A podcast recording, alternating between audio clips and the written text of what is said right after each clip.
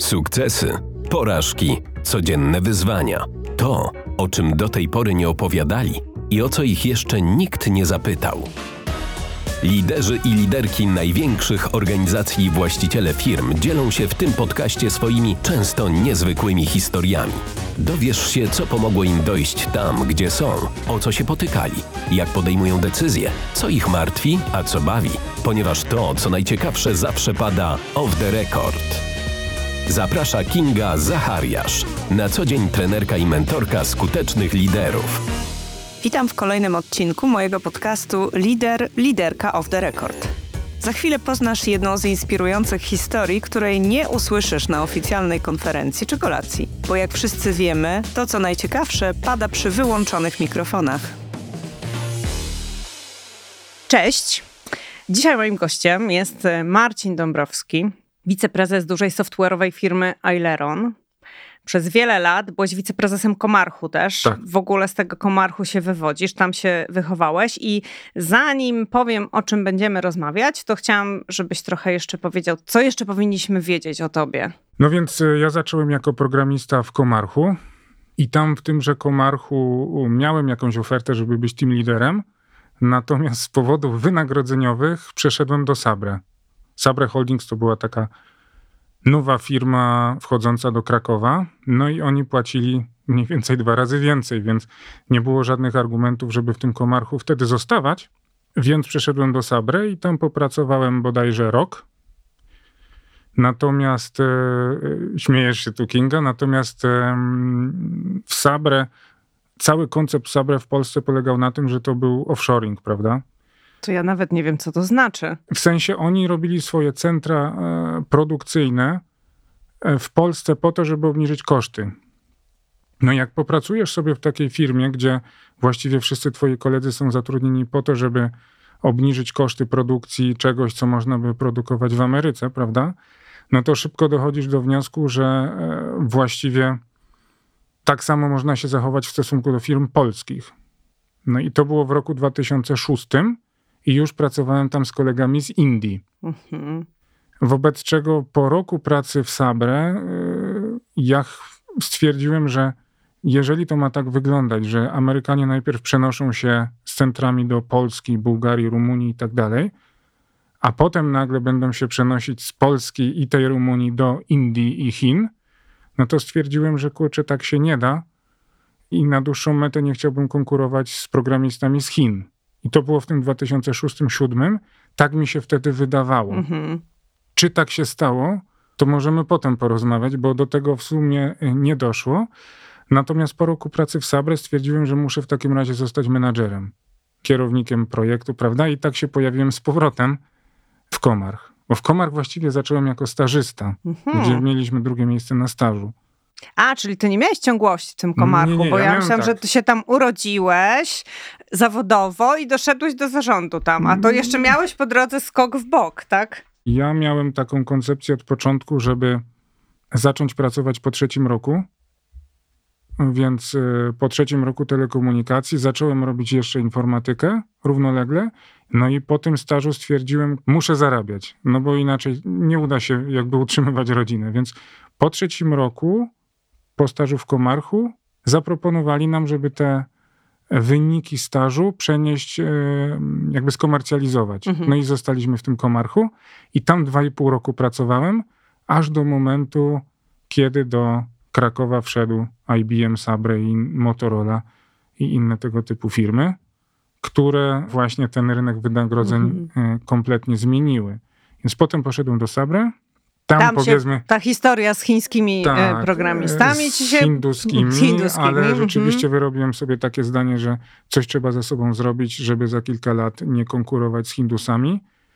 I wtedy przeszedłem z powrotem do Komarchu, do 10-osobowego działu, którego szef ostatecznie 3 miesiące potem odszedł do Sabre, a ja zostałem szefem tego działu i tak się w Komarchu to zaczęło. Potem się wydarzył większy projekt w Niemczech, ale tak duży, że się wszyscy bali go robić. On ostatecznie miał budżet chyba 42 miliony euro. Więc sobie wyobraź, że ja miałem 10 osób w dziale, jakiś malutki kawałeczek produktu i nagle wjeżdża klient, żeby mu procesy biznesowe zoptymalizować o 50% i dostarczyć platformę, która sumarycznie nas kosztowała 70 000 osobodni. No i wszyscy się bali tego zrobić, a ja chyba nie rozumiałem jeszcze wtedy, że to jest niemożliwe. No i ten projekt zrobiliśmy w ciągu 5 lat. Jak mawiają niektórzy, nieświadomość własnej niekompetencji kołem zamachowym twojej kariery. I w tym przypadku, rozumiem, to akurat zadziałało. Tak. Nie wiedziałeś, że się nie da. Ja nawet mam taką teorię, że w życiu pewne rzeczy trzeba robić z rozpędu. Czyli jak jesteś na studiach, popatrz, gdybyś teraz miała rozpoczynać studia dzienne, chciałoby ci się to robić? Bynajmniej. No dokładnie. Później masz pierwsze, drugie, trzecie dziecko, prawda? I cieszysz się, że te dzieci będą, a później się okazuje, co to znaczy, jaki to jest wysiłek, czego nie możesz robić. Jeszcze to trwa 20 lat później i tak dalej, i tak dalej. Ale to prawda, no, że może jakby ludzie wiedzieli, z czym się wiąże manie dzieci, to by ich nie mieli. No dokładnie, tak samo było z tym projektem. Ja to traktowałem, kurczę, super klient, Niemcy, nauczę się dużo, będę za granicą pracował, etc., etc. I to się wszystko udało, ale powiedziałbym, że z powodów raczej niewiedzy. Zresztą ja miałem wtedy 26 lat, więc wyobraź sobie zdziwienie klienta po drugiej stronie. Wpada gość, co ma 26 lat, tu są ludzie, co mają 50, a z drugiej strony ktoś zarządza, kto ma 26 lat. I to było dla nich dziwne. Ja się z tym z 3 lata mierzyłem. Potem jeszcze jak mnie awansowali chyba do zarządu, to pamiętam, to ten młody z brodą. Młody szef z brodą. Ale to fajna jest historia. No. Wiesz co, no... O odwadze. To jest historia o odwadze. Trochę o niewiedzy, o takim mierzeniu siły na zamiary, a nie odwrotnie. Słuchaj, tam w tym projekcie trzeba było latać przez pierwsze 4 miesiące na 4 dni do Niemiec. A ja nie byłem oswojony wtedy z samolotami. I pamiętam, że ktoś mnie chyba za rękę musiał trzymać przy pierwszym starcie, więc dla mnie to była taka przeprawa trudna. Jakby emocjonalnie, psychicznie dużo się musiałem nastresować i tymi samolotami, i potem to był mój pierwszy klient w ogóle, a projekt w Komarchu był w ogóle największy w historii, więc to mnie, powiedziałbym, nawet wybudowało jako menadżera i powiedziałbym również, że klient niemiecki jest chyba najlepszym nauczycielem albo jednym z lepszych. Wydaje mi się, że Anglicy też są dobrzy albo Holendrzy, ale Niemcy są bardzo fajni, bo oni są szczerzy. W sensie powiedzą ci, mylisz się, albo to tak nie powinno być, trzeba to zrobić inaczej i nie będą tego problemu obchodzić. Niemcy mówią wprost. Więc na tym projekcie się sporo nauczyłem. Potem bodajże dostałem kilka tych projektów. Ty chciałaś rozmawiać o porażce, to akurat rzeczywiście tutaj będę miał ze dwa, trzy przykłady. To wrócimy do tego. Tak. No i potem, wydaje mi się, w 2015 pamiętam, że wychodziłem wyrzucić śmieci i dostaję telefon, dzwoni profesor Filipiak. Rozmowa mniej więcej wyglądała tak. Dzień dobry, czy będzie pan nowym szefem sektora? Ja mówię, no tak. A ona to dobrze, to mi wystarczy, do widzenia. I to był mój cały awans w Komarchu do zarządu. Po czym już parę osób się okazało, że o tym wiedziało. Jak na drugi dzień byłem w pracy, to już ludzie wiedzieli. Ale no to było takie trochę śmieszne z tymi śmieciami, Wielkanoc. Ale dzięki temu zapamiętałeś ten moment. No tak, żebyś wiedziała. Mózg sobie zapisał różne atrybuty do tego. Żebyś wiedziała, pamiętasz. A potem miałem transfer wiedzy w Moskwie, jak były szef mi na delegacji tłumaczył, co tam powinienem przejąć, jaką wiedzę, co robić, jak się zachować i tak dalej. No ale teraz jesteś w Ailleronie. To tak. W ogóle jest fajna historia, bo myśmy się minęli w taki sposób, że Ailleron dostarcza usługi do jednego z moich byłych pracodawców. Tam się nigdy nie spotkaliśmy na projekcie, ale ja miałam też okazję z Ailleronem współpracować właśnie od strony klienta. No ale minęliśmy się tam. Co się odwlecze, to nie uciecze. Ostatecznie przy tym stole siedzimy, a ty jesteś, jako się rzekło, teraz wiceprezesem dużego obszaru w Ailleronie. Tak, rzeczywiście. Jeśli chodzi o tą znajomość, to ja pamiętam, jak jeden z kolegów mówił, będę rozmawiał z Kingą Zachariasz, porozmawiam z Kingą Zachariasz, załatwię to z Kingą Zachariasz, prawda? I zanim się zdążyliśmy poznać, to ciebie już chyba nie było tam, prawda? Ale wiesz co, tak dzisiaj cię zaprosiłam, już trochę tam zaspoilerowałeś, bo w ogóle tak się składa, że ostatnio mam samych gości z technologii tutaj w tym podcaście. To bardzo dobrze. To ja się też dużo uczę, ale dzisiaj tak naprawdę to zaprosiłam cię, żeby porozmawiać z tobą jako z liderem o porażkach. A sprowokowana zostałam twoją książką, która nosi wymowny tytuł Wieczne opóźnienie, o zarządzaniu projektami IT. I zanim cię poproszę o powiedzenie więcej, co ci przyświecało, kiedy właśnie takie podejście, jakie prezentujesz w tej książce, brałeś na warsztat, to chciałam zapytać, czy koledzy ze sprzedaży często ci sypią sól do herbaty albo tak zastawiają samochód, żebyś nie mógł wyjechać? Wszyscy to źle zrozumieli, albo ja to źle napisałem, ale to samo pytanie dostałem w Biznes 24, pamiętam, czy sprzedaż jest wszystkim winna. Nie jest. Ja tam pisałem dużo o procesach sprzedażowych, i o tym, że jeżeli sobie firmę poukładamy w jakiś konkretny sposób i są systemy motywujące, odpowiednio działające, to one pewne działania wymuszają. Niekoniecznie ci sprzedawcy są źli. To raczej chodzi o to, czy jeśli sprzedajesz system, czy tam projekt, produkt, czy robisz to w sposób holistyczny, czyli czy wszyscy wiedzą, każdy szczebel organizacji wie. I mi raczej o to chodziło, że nie może być tak, że mamy skomplikowany system informatyczny, i cała sprzedaż sprowadza się do dyskusji o cenie. Prawda? Obniżamy cenę, wtedy klient kupi super, a pozostałe rzeczy, jak to dostarczyć, co to właściwie jest, jakie są kryteria sukcesu, o tym się mówi bardzo mało. Nawet będę pisał drugą książkę o tym, właśnie jak takie projekty robić i jak je sprzedawać.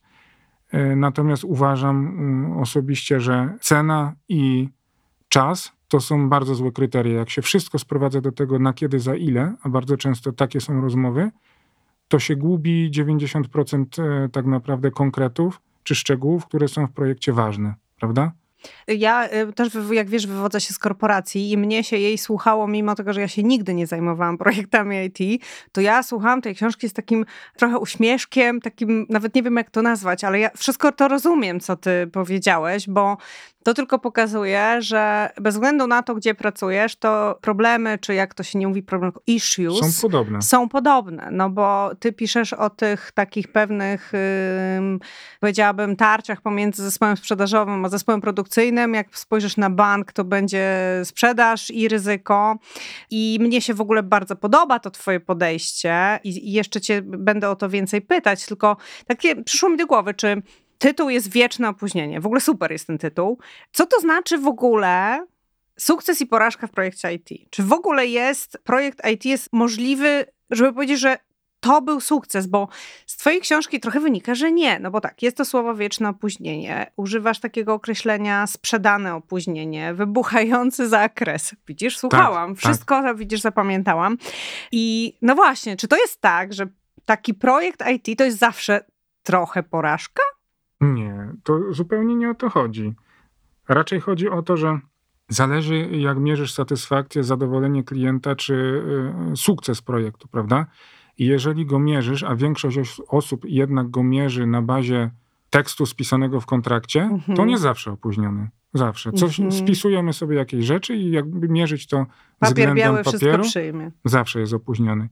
Tak samo pytanie jest, co to znaczy sukces. Ja tam w książce, wydaje mi się, kilka przykładów podałem i w tej nowej również podam więcej, że klientowi nie zależy zwykle na wykonaniu kropka w kropkę umowy. Nawet ten projekt w Moskwie, o którym mówiłem, jego problemem było wykonanie go kropka w kropkę zgodnie z umową, dlatego że klient się pomylił i źle sobie ten zakres spisał. Więc dla klienta, moim zdaniem, ważniejsze jest podejście dostawcy, czyli że to jest podejście partnerskie, że ono jest proaktywne. Popatrz, często dostawcy działają tak, że jeśli pojawi się po stronie klienta problem, to super, ekstra, teraz oni są winni opóźnieniu. Tylko to tak nie działa, no bo kilka takich sytuacji, kilka takich problemów i nagle się okazuje, że klient musi zatrzymać projekt. I tobie też nie jest to na rękę. Natomiast w projektach zakres się często zmienia. Czyli popatrz, jak weźmiesz dużą transformację, to najpierw rok nad nią pracujesz, nad koncepcją, później rok badasz, kto ci to dowiezie i już minęły 2 lata od tego, co ty chciałeś zrobić. Na początku był pomysł, 2 lata potem podpisujesz umowę i jeszcze 4 się robi. No przecież w ciągu tych 6 lat nie ma szans, żeby zakres się nie zmienił, prawda? I teraz dla klienta jest ważne, że ty jako dostawca wychodzisz naprzeciw, rozumiesz, nie kłócisz się z nim. Znaczy kłócić się można, ale konstruktywnie. Natomiast rozumiesz, że na przykład zakres się zmienił, możesz się dogadać troszeczkę, pomożesz, weźmiesz trochę problemów na klatkę, dlatego że klient też nie wie, jakie problemy będzie miał. Jak to jeden kolega mówił, mamy zastąpić ich 18 systemów, pewnie za 6 miesięcy okaże się, że jeszcze 4 istnieją. I tak było. Czyli masz w zakresie, że 16 systemów zastępujesz, w trakcie due diligence okazuje się, że są jeszcze 4, no i co wtedy? Możesz powiedzieć, to nie robimy tego, albo możesz powiedzieć, zrobimy to, prawda? zakres projektu, jakbyś mierzyła według tego, co było w umowie, to zakres wykonanego projektu to by była 1/4 tego, co klient chciał i on uznał to za sukces, że to dowieźliśmy. Mhm. I teraz to projekt odniósł sukces, czy nie odniósł sukces? Jak ten sukces mierzyć? Na pewno nie tak, jak mówią podręczniki, w zakresie, w czasie i w jakości. To jest bzdura totalna. No właśnie, więc tutaj jest ciężko, bo trochę cię chcę naciągnąć na rozmowę taką od strony takiej liderskiej, bo tak sobie myślę, sama byłam po stronie klienta, więc wiem, że czasem to tak jest. Poza tym też byłam zawsze po stronie biznesu w relacji na przykład z IT wewnętrznym. Mhm. I zdaję sobie sprawę, że czasem biznes przychodzi i mówi albo do wewnętrznego IT, albo do dostawcy, mówi zróbcie tak, żeby było dobrze. I na jutro. I tam, no najlepiej jakby to mogło być na jutro. I chcę cię trochę naciągnąć na rozmowę o tym, jak zarządzać takim zespołem i taką pewnie rodzącą się gdzieś po stronie zespołów tych produkcyjnych waszych, ale też sprzedażowych, rozumiem, trochę z tym związaną pewnie frustracją i takimi tarciami też między zespołami.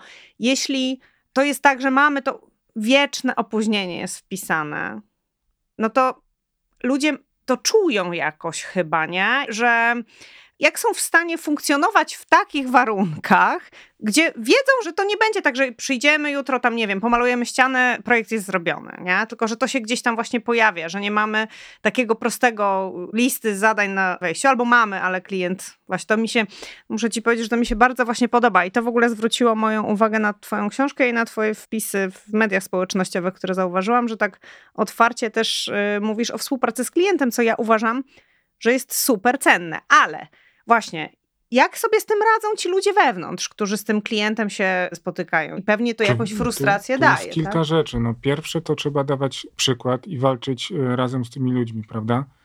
Musisz dać przykład, że też ci zależy. I dla ludzi, moim zdaniem, w takich sytuacjach jest bardzo ważne, że ty pokazujesz, że ich rozumiesz. To znaczy, jeżeli sprzedajesz taki projekt i on od razu jest niemożliwy lub opóźniony, to z punktu widzenia klienta, jak się mu naobiecywało, że wszystko będzie grało, to on nie widzi tego opóźnienia i dla niego on nie rozumie, skąd to opóźnienie się bierze, prawda?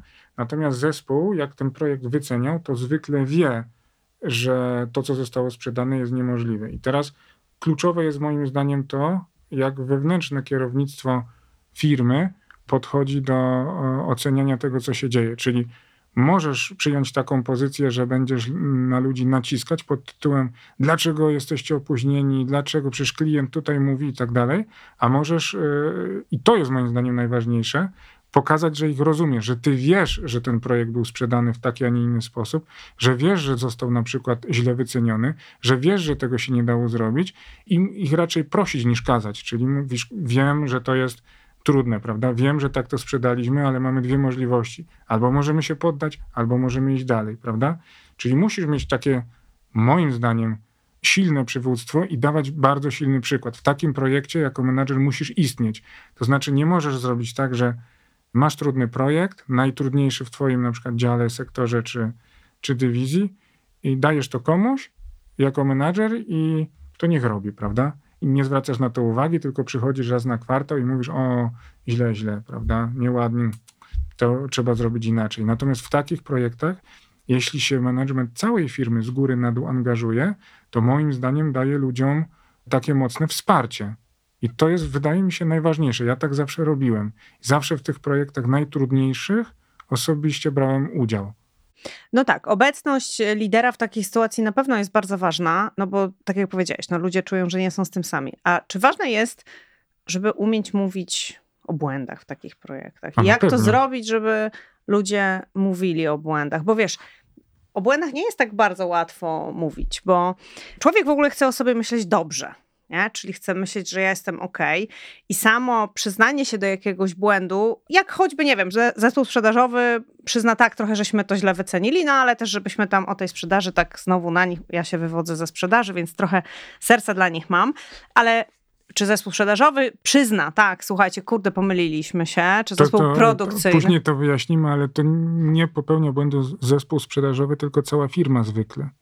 To znaczy, wiesz, jest jakaś osoba, która musi powiedzieć, kurde, muszę przyznać, że coś nie zagrało. I w ogóle przyznanie się do porażki jest trudne raz, jest trudne emocjonalnie, bo musisz powiedzieć, że coś mi nie wyszło, tak? Mi coś nie wyszło. To nie jest trudne. No, myślę, że dla większości ludzi jest trudne. Ja nawet w książce o tym pisałem, albo w postach, już nie pamiętam, ale generalnie problemem projektów czy spotkań projektowych jest to, że ludzie przychodzą na to spotkanie z klientem i klient również. Masz jakiś komitet sterujący na przykład i ludzie po obu stronach zwykle przychodzą jak na wojnę. Oni się przygotowują, że dokopią jedni drugim, schowają swoje błędy. Natomiast zupełnie jest inna dynamika spotkania, jak ty jako dostawca, czy jako klient, czy w ogóle w zespole. Ktoś przychodzi i mówi, taki błąd popełniłem, to ma takie konsekwencje, teraz można zrobić ABCD, prawda? I teraz jeżeli pomagasz ludziom się tak zachowywać, to ma niesamowite efekty. Bo to, co ty mówisz, że ludzie się boją, zwykle boją się pierwszy raz. Jak dobrze na to zareagujesz, powiesz, no to super, to pogadajmy i powiesz, ja zwykle mówię, nie interesuje mnie to, co się stało w ogóle, to nie ma znaczenia. Teraz jesteśmy w takiej sytuacji i co możemy zrobić? W tych kategoriach rozmawiajmy. Jeżeli taką kulturę pracy wprowadzasz, że każdy może powiedzieć, że coś zrobił źle, nie wiem, czy nawet zrobił źle, że ma to takie, a nie inne efekty, prawda? I pozwalasz ludziom na to, nie bijesz ich za to, prawda? Nie karasz, to wcale nie jest tak, że ludzie się boją do tego przyznawać. A problem polega na tym, trochę będzie masło maślane, że jeżeli nie rozmawiasz o problemach, to ich nie rozwiązujesz i stoisz w miejscu, jest tylko gorzej. Ja właśnie to chciałam, liczyłam, że powiesz to, co powiesz, ale myślę, że to jest trochę taki świat idealny, no bo jednak wrócę do tego, że jakby z psychologicznego punktu widzenia raz muszę się przyznać, że ja coś zawaliłem albo zawaliłam. Dwa, no to jest ten wymiar taki rozumowy, że teraz co z tym dalej zrobić, no a w pracy jeszcze dodatkowo przychodzi to, co ty powiedziałeś. Co się stanie, jak ja powiem, nie? Co się stanie, jak ja się przyznam? Już pomijam, i to jest pewnie widoczne, co powiedzieli, że przychodzicie na spotkania z klientem, czy nie z klientem, czy koledzy ze sprzedażą i jest taki mechanizm w ogóle, wiesz, takiego radzenia sobie z jakimś takim też dysonansem poznawczym, że jak ja mam sukces, to ja zasłużyłem, a jak kolega ma sukces, to sukces pewnie miał szczęście. Ojców, tak. I z porażką jest dokładnie odwrotnie. To znaczy mamy skłonność przypisywać, że jak mi coś nie wyszło, no to jest wina okoliczności, zawalili ci inni i w ogóle ten lęk przed porażką to jest najczęściej lęk przed oceną. A w pracy no to w ogóle ten lęk przed oceną ma dużo wymiarów, bo to jest trochę przed oceną moja reputacja versus klient, moja reputacja w firmie, moje miejsce pracy i właśnie o to cię chcę pytać, jak budować taką kulturę przyznawania się, brzmi jakoś tak strasznie przemocowo trochę, tak mi się wydaje, ale takiego, żeby się nie bać o tym mówić, bo ja zawsze mówię, że jak nie powiesz na czas, że się pali śmietnik, to zaraz ten ogień podejdzie pod główny budynek, nie? Jak to robić, żeby ludzie nie bali się przychodzić i powiedzieć, słuchaj Marcin, śmietnik się pali? To jest bardziej rozmowa o zaufaniu. I to nawet kilka przykładów, nie będę z imienia i nazwiska pokazywał, ale nawet nie na styku z klientem, tylko wewnątrz organizacji. Popatrz, ponosisz porażkę, nie przyznajesz się do tego, rok czy dwa i nagle ktoś uznaje, że go okłamywałeś i cię zwalniają, prawda? Albo zrobiłeś błąd i nie chcesz się do tego przyznać, cała organizacja to widzi, i uznaje, że jesteś arogancki, jesteś po prostu burakiem i cię też zwalniają, prawda? Ja takie przypadki niedawno przerabiałem. Teraz popatrz, jeśli byś była moim szefem, czy szefową, prawda? To twój bardziej konik, ale to popatrz, co byś wolała? Żeby ufać mi na zasadzie, że jak się pomylę, to ci to zawsze powiem? Czy żebym, na przykład jak się pomylę, to coś ukrywał? I próbował to jednak, wiesz, wyprostować. To które z tych dwóch wolisz jako szefowa? No dla mnie to jest oczywiste. Ja nawet kiedyś miałam rozmowę z jednym z moich dyrektorów, który powiedział, i przed Kinga, ty nam mówisz, co my mamy robić i wiesz co, ty w 80% to nawet zazwyczaj masz rację. Więc ja mówię, jak w 80? 100 mam na pewno. A on mówi, ale w 20 nie masz. Dla mnie to jest oczywiste, ale jednak wydaje mi się, że może to też w polskiej mentalności, ale w wielu firmach to, co mówisz, to jest trochę utopia. Wielu jednak ludzi się nie przyznaje do tego, że coś poszło nie tak, a to też nawet, wiesz, porażka czy błędy, bo znowu porażka to już jest taki jakiś końcowy efekt, nie? Ale błąd, no nie wiem, na przykład ten błąd w wycenie projektu, żeby ten zespół sprzedażowy nie dostał strzała od produkcyjnego, ale też nie szedł w zaparte, że teraz musicie to tak zrobić, bo ja to tak policzyłem i mi wyszło. Ja się staram robić tak, żeby jednak pracować na faktach i rozwiązaniach i nikogo nie oceniać, bo to do niczego dobrego nigdy nie prowadzi.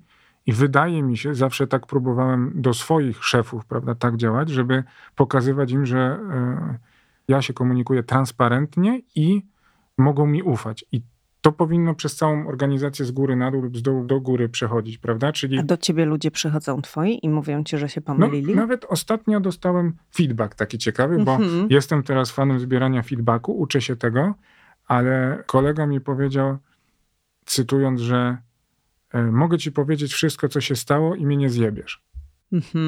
I wiesz, tak, nie, no to jest najwyższy wyraz bezpieczeństwa psychologicznego w organizacji. No nie zdawałem sobie sprawy, że można to tak postrzegać, prawda? Ale generalnie udawanie, nie wiem, chowanie się z problemami, czy nieprzyznawanie, że popełniłaś błąd, to tylko multiplikuje potem problemy. Bo ty jako osoba zarządzająca, na przykład ty jako Kinga, jak masz swój zespół, musisz wiedzieć, jaka jest sytuacja rzeczywista. Jak ktoś ci czegoś nie mówi, to z każdym tygodniem dzieje się coraz gorzej. Albo lepiej, prawda? Tylko, że to jest niedeterministyczne. Natomiast jak ty chcesz coś zrobić, musisz mieć pełnię informacji. I teraz w twoim zespole, moim zdaniem, zawsze będziesz dążyć do tego, żeby mieć ludzi, którym możesz ufać. I to jest pierwsze, moim zdaniem, co jest najważniejsze, pierwsza charakterystyka, musisz im ufać. Nie mówisz o tym bezbłędnych wymiataczy, mówisz zespół, któremu możesz ufać, a nie czy popełniają, nie popełniają błędy. Wiadomo, że jak on w kółko będzie popełniał błędy, to jest coś nie tak. A może z tobą nie tak, prawda? Ale trzeba móc o tym rozmawiać. Bez tego w ogóle nie ma żadnego zarządzania, moim zdaniem. No i leadershipu i niczego. My się tutaj w pełni zgadzamy, tylko oboje jesteśmy, no ty jesteś nadal menadżerem, ja się z korpo wywodzę, tylko trochę chciałam... Ja mniej z korpo, prawda? Czyli bardziej z...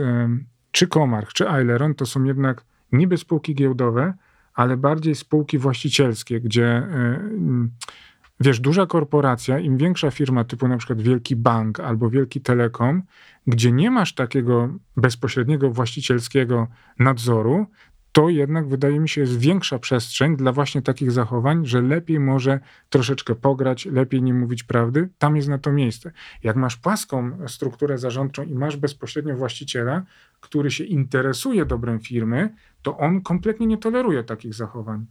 No ale wiesz, bo dążę trochę do tego, jak pokazać ludziom, że jest jakby przyzwolenie na to, żeby w ogóle popełniać błędy i o nich rozmawiać. Bo w mojej pracy, się przyznawać przy nich. No to jest najlepsza, myślę, że to jest w ogóle najlepsza odpowiedź, bo ja pracuję, trochę sobie tak gadamy, bo się zgadzamy, nie? Ale ja pracuję z wieloma klientami i mi się naprawdę zdarza tak, że ja umawiam się z szefem zespołu, z którym pracuję. Jedyne wyjście, żeby jakoś poszły te warsztaty jest takie, że się umawiamy, szef mówi na końcu. Bo wielu szefów ma taką tendencję, żeby powiedzieć, spotkaliśmy się tutaj po to, będzie tak. Ja miałam kiedyś takiego szefa Włocha, który zwoływał nas, swoich dyrektorów, do siebie i mówił, I will tell you what we have to do.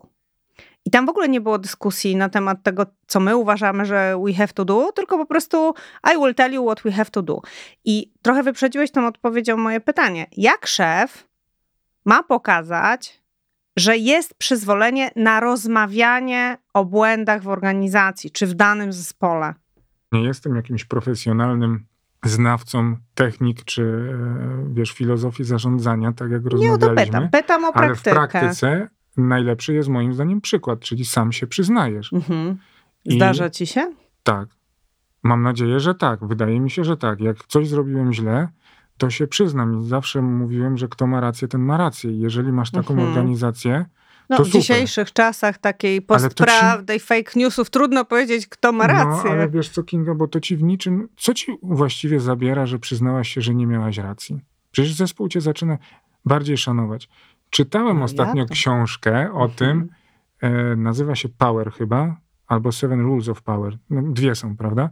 I tam profesor Jeffrey Pfeffer ze Stanfordu pokazuje, że jak jesteś na wysokim stanowisku i popełniłeś błąd, ale to mówimy o takich jak na przykład prezes jakiejś firmy przed komisją śledczą i tak dalej, że nie wolno przepraszać i to jest jeszcze inna rzecz, ale nie wolno przepraszać i nie wolno się przyznawać do błędów, że to lepiej działa na odbiorców. Ale teraz mówimy o odbiorcach, którzy oglądają telewizję. To jest chyba jednak co innego niż twój własny team. I teraz jakbyś była znowuż częścią zespołu, z jakim szefem chciałabyś pracować? Z takim, co się nigdy nie przyzna do błędu, czy takim, co się przyzna? Nawet sobie nie zdajesz sprawy z tego, ilu jest szefów, którzy uważają w ogóle pójście już w kierunku, że słuchajcie, popełniłem błąd, sorry na przykład, to jest w ogóle już ekstremum. Wielu uważa szefów, że w ogóle nie wolno im używać określenia słowa nie wiem. To znaczy nie mogę się przyznać, że nie wiem. Ja teraz mam też przekrój dużo. Myślę, że to jest super głupie, no bo potem efekty są takie, że ciągniemy jakby... Podejmujesz decyzję, bo jakąś trzeba podjąć. Tak, ale myślę, że to jest kwestia przenoszenia na zespół, żeby zespół też umiał powiedzieć, że nie wiem, bo to jest drugi temat, że trochę ty nie powiedziałeś swojego czasu, rozumiem, w tym już pogubiłam się w Komarchu czy w Sabre, tym Niemcom nie powiedziałeś, nie wiem, ale to wynikało zupełnie z czegoś innego, natomiast potem efekt jest taki, że dajesz zadanie komuś, który naprawdę nie wie, jak ma to zrobić, ale on ci się boi powiedzieć, słuchaj stary, potrzebuję, żebyś mi więcej. Tracisz jedynie czas. No otóż to, bo to działa w obie strony. Teraz możesz albo mu pomóc, albo dodać mu kogoś, prawda, do tego teamu, albo w ogóle odpuścić i zrobić coś inaczej, prawda, ale musisz o tym wiedzieć. No i kółko się zamyka, czyli musisz wiedzieć, że problem jest. Albo, że ktoś nie da rady, albo, że potrzebuje pomocy, albo, że sama źle zadecydowałaś. Rozmawiamy też trochę teraz w takiej linii zespół lider, ale ty też i w tej swojej książce, i to w ogóle jest, tak jak mówię, bardzo ciekawe w organizacjach w ogóle. A jak doprowadzić do tego, żeby zespoły, które ze sobą współpracują, też jakby wyszły w taki poziom otwartości? No bo teraz w ogóle w tym całym agile'u, no to jest w ogóle takie podejście trochę team of teams, nie? I wszyscy ze wszystkimi, mój de facto szef jest ten, który mi podpisuje urlopy, to jest inny niż ten tribe leader i teraz w sumie gdzie jest moja lojalność i w sumie komu ja mam się do czego przyznawać, a wszyscy powinni pracować w jednym celu, tak jak rozmawialiśmy, że kiedyś byłam na koncercie The Police, gdzie chłopaki podobno już tak się strasznie nie lubili, że każdy przyleciał oddzielnym samolotem, no ale potem ostatecznie wyszli na scenę i zagrali koncert, no więc teraz pytam trochę o wymiar taki w poprzek, to znaczy ta sprzedaż versus ten zespół, versus czy obok, bo może właśnie nie versus ten zespół produkcyjny. Jak doprowadzić do tego, żeby oni się ze sobą w otwarty sposób też komunikowali? Wiesz, żeby sobie mówili prawdę, jak słyszę obok, słowa stojące obok siebie, sprzedaż, zespół produkcyjny czy wdrożenia, to mi się od razu przypomina nazwa wojny plemienne. No tak. Tak jest, ale to się wciąż... W środowisku medycznym ostatnio się dowiedziałam, to się nazywa oddzielne dyżurki. Oddzielne dyżurki. Dla pielęgniarek i lekarzy. Widzisz, ale to się wszystko sprowadza do sztuki prowadzenia rozmowy, bo jeżeli zespoły się nie komunikują ze sobą lub źle komunikują, zawsze jest jakiś czy facilitator, czy lider, który zarządza jednak procesem komunikacji. A jak jest dwóch, jest szef, właśnie mówię o tych oddzielnych, jest szef dyżurki, ty jednej dyżurki i szef dyżurki sprzedaż. Kinga, ja cały czas wracam do tego, że trzeba dawać przykład i trzeba pokazywać ludziom w trakcie dyskusji, jak to się robi. Dyskusję też możesz zdominować, w sensie zdominować, żeby wywrzeć swój własny sposób prowadzenia tej dyskusji, czyli taki bardziej na przykład otwarty, nie? Tak się da lub trzeba. Nie da się tego inaczej zrobić. Musisz na każdym spotkaniu... Ojej, no nawet 2 tygodnie temu miałem taką sytuację, sprzedawca kontra 2 menadżerów z produkcji i no jedyne, co możesz zrobić, to pokazać, jaka jest perspektywa jednej strony, jaka jest perspektywa drugiej strony. A dużo jest takich menadżerów, liderów, którzy tak sądzą jak ty i się zachowują tak jak ty w twoim otoczeniu? Tak, bo zastanawiam się, czy to nie jest... Ja staram się z takimi ludźmi pracować. Na pewno kilka osób mógłbym wymienić, którzy się tak zachowują i na przykład ostatnio rozmawiałem nawet z kolegą swoim długoletnim, i powiedzieliśmy, że już prawie zbudowaliśmy w Ailleronie taki team, z którego jestem bardzo zadowolony, bo już jest tak domowo, przyjacielsko i można szczerze porozmawiać i ludzie się też przestali bać. Wiadomo, że nad tym można pracować, bo ten team się nam troszeczkę powiększył, ale zmierza to w tym kierunku i dużo jest takich osób. Ludzie generalnie, moim zdaniem, z gruntu rzeczy są jednak dobrze nastawieni do życia.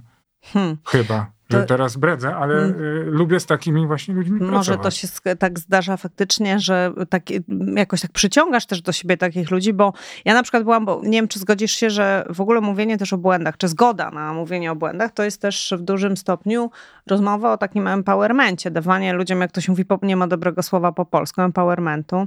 Byłam kiedyś w takiej sytuacji, kiedy u klienta było duże spotkanie zarządu z dużą ilością tam bardzo ważnych dyrektorów.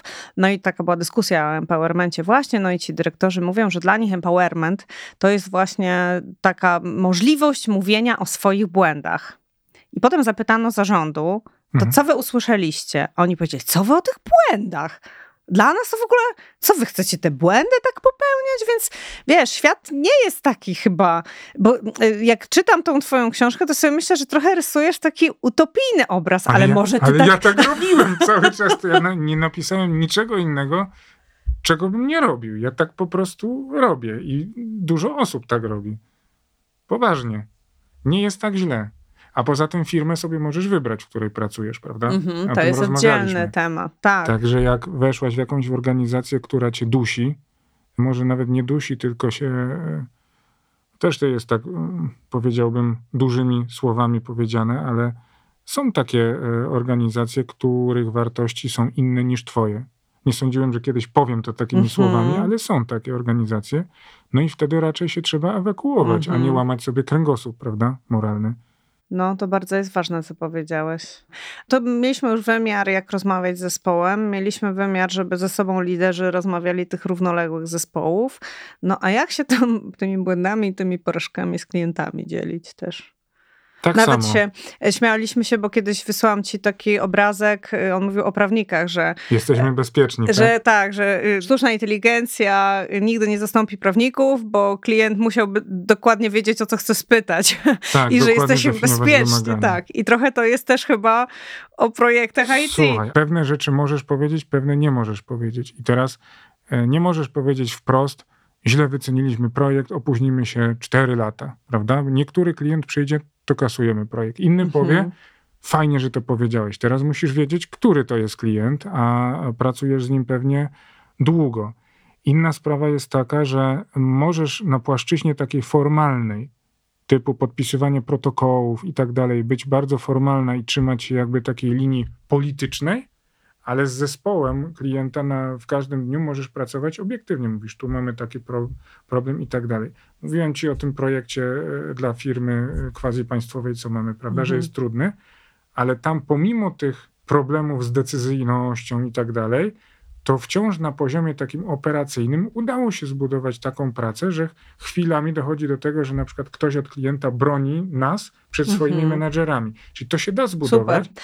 A nie mogę cię nie zapytać, Marcin, jaka była twoja największa porażka? Może to jest błąd jakiś liderski, niekoniecznie musi być w samym projekcie. A to tak, dobra, bo wiesz, jak chodzi o projekty... Że podjąłeś złą decyzję i teraz na to patrzysz w taki sposób. Tak, to dobrze, że na to naprowadziłaś, bo jeśli chodzi o projekty, to... Za dużo bym nie znalazł, natomiast jeśli chodzi o takie decyzje kadrowe czy wybór, to na przykład zdarzało mi się, wiesz, zainwestować w szkolenie 3 albo 4 ludzi, którzy potem jakby wyrośli na zagrożenie dla mnie i to się dla mnie źle skończyło. I nawet sobie obiecywałem, że już nigdy tak nie zrobię, ale miałem takie 2 osoby w Komarchu i 2 w Ailleronie, bym powiedział, gdzie zainwestowałem w czas, ale...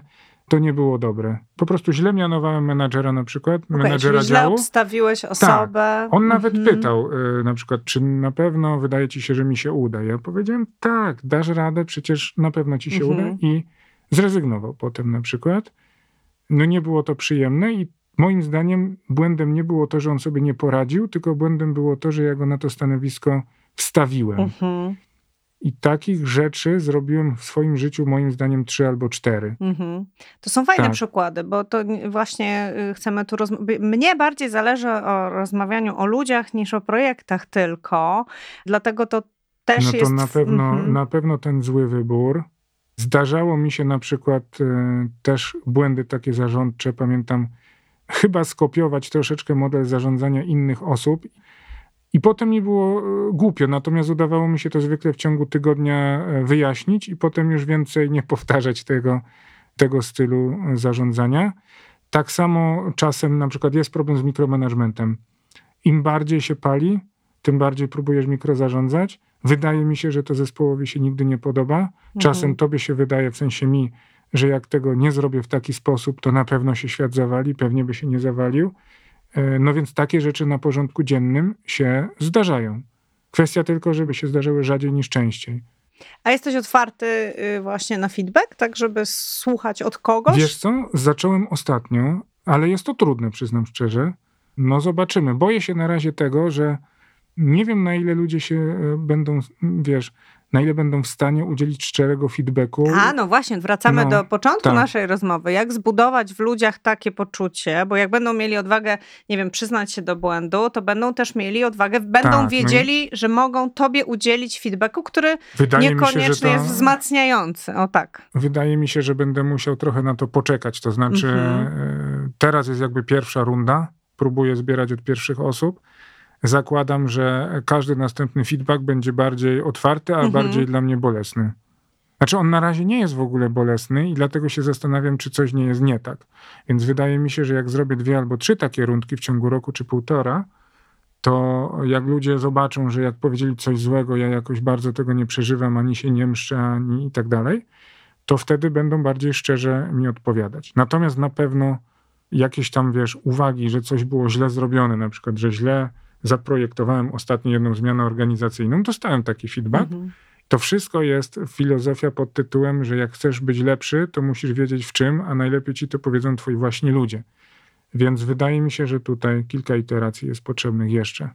I myślę, że możemy dodać do tego, co powiedziałeś na początku, żeby jak zachęcać ludzi do tego i pokazywać, że można szczerze rozmawiać. To jedno to jest, powiedziałeś, przyznawać się samemu do błędów, a drugi super ważny punkt to jest to, co teraz powiedziałeś, bo w ogóle polski menadżer bardzo często w ogóle nie daje takiej szansy ludziom. Jakbyś zapytał ludzi, czy dajesz swojemu szefowi feedback, to by się popukał w głowę taki człowiek, bo myślę, że większość menadżerów... No ja dopiero zacząłem po 20 latach. Więc, że większość menadżerów w ogóle nie dostaje, dostaje na rozmowie rocznej od szefa i nigdy od swoich pracowników, no bo nikt nie śmie tam podnieść głowy, ale żeby to zrobić, trzeba o to spytać, tak? Chcesz dostać odpowiedź, no daj szansę poprzez zadanie pytania.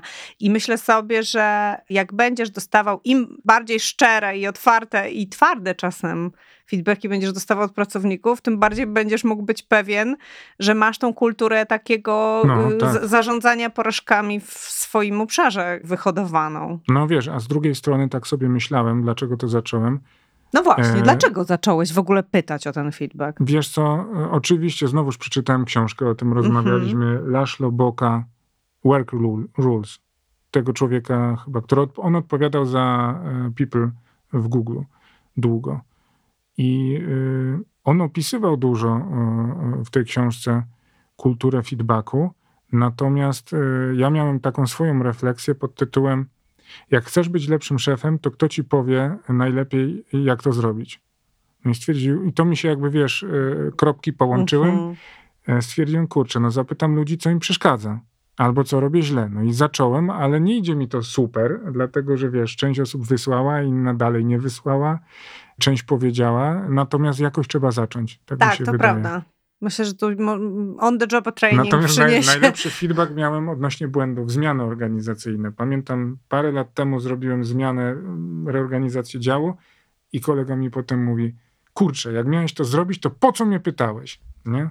No to następnym razem, 4 czy 5 lat potem, zrobiłem tak, że 2 stycznia, teraz będzie to wyglądać tak. No to przyszły 3 osoby, kurczę, ale mogłeś to z nami przegadać. No, przywódca to jest w ogóle ciężka robota. Czy chodzi mi o to, że raz masz koncepcję, z jednej strony jest koncepcja, a z drugiej strony musisz na to zmapować ludzi. I teraz pytanie, czy możesz ich zmapować, oni się mogą nie zgodzić, prawda? I teraz w którym momencie które osoby włączasz do tej dyskusji? No, tak jak powiedziałam, przywództwo to jest ciężka robota i takie właśnie balansowanie pomiędzy różnymi potrzebami.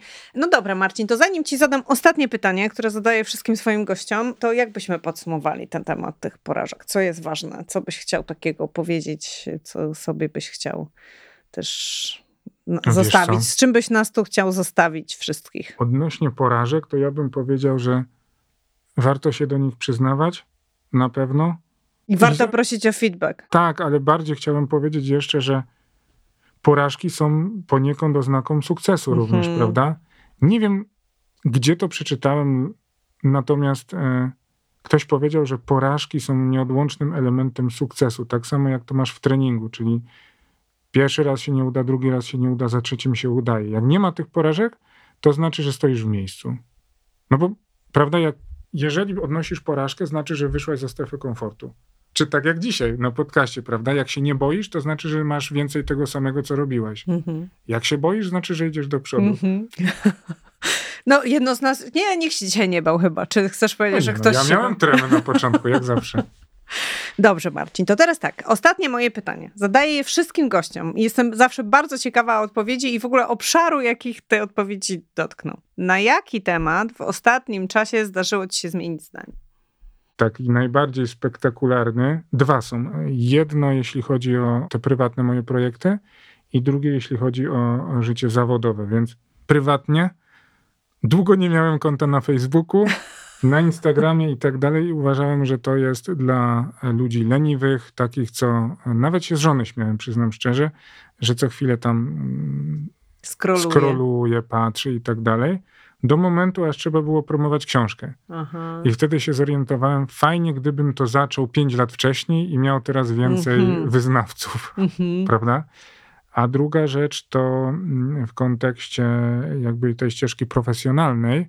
Na studiach w IES-ie jeden z trenerów podrzucił nam taką książkę właśnie tego Jeffrey'a Pfeffera ze Stanfordu, Power, który twierdzi to, co jest najważniejsze, czy kwintesencja tej książki, że dobra praca wcale nie broni się sama. Mhm. I otóż ja przez chyba 15 lat swojej kariery zawsze uważałem, że jak robię dobrą robotę, to wszyscy o tym wiedzą i to się na pewno obroni. I to jest kompletna bzdura. To znaczy to, jaką ty pracę wykonujesz, a czy inni o niej wiedzą, czy w ogóle świat o tym wie, no to są dwie różne rzeczy. I teraz popatrz, następny błąd. W Komarchu na przykład, czy w Ailleronie mogą dużo więcej wykorzystać media. I na przykład tego nie robiłem. I dlaczego? I to jest problem. Czy mój błąd? To bardzo jest ciekawe ujęcie.